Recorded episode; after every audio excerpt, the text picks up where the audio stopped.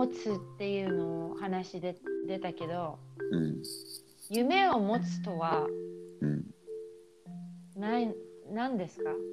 夢を持つっていうのはもう大間違いだぞっていうことでよろしいですか？夢を持つっていうのは目標を持つってことじゃないですか。うんうんうん、うん、目標は人生を輝かせてくれますよ。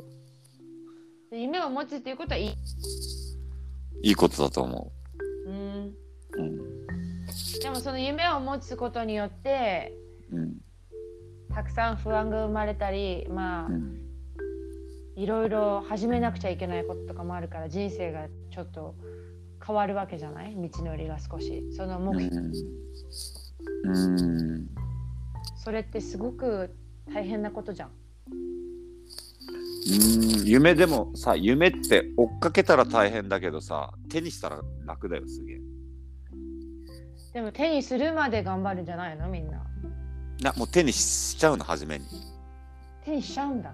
うん、初めに手にしちゃう。そしたら夢のように生きていけるでしょ、毎日。うん。うん。じゃあもう。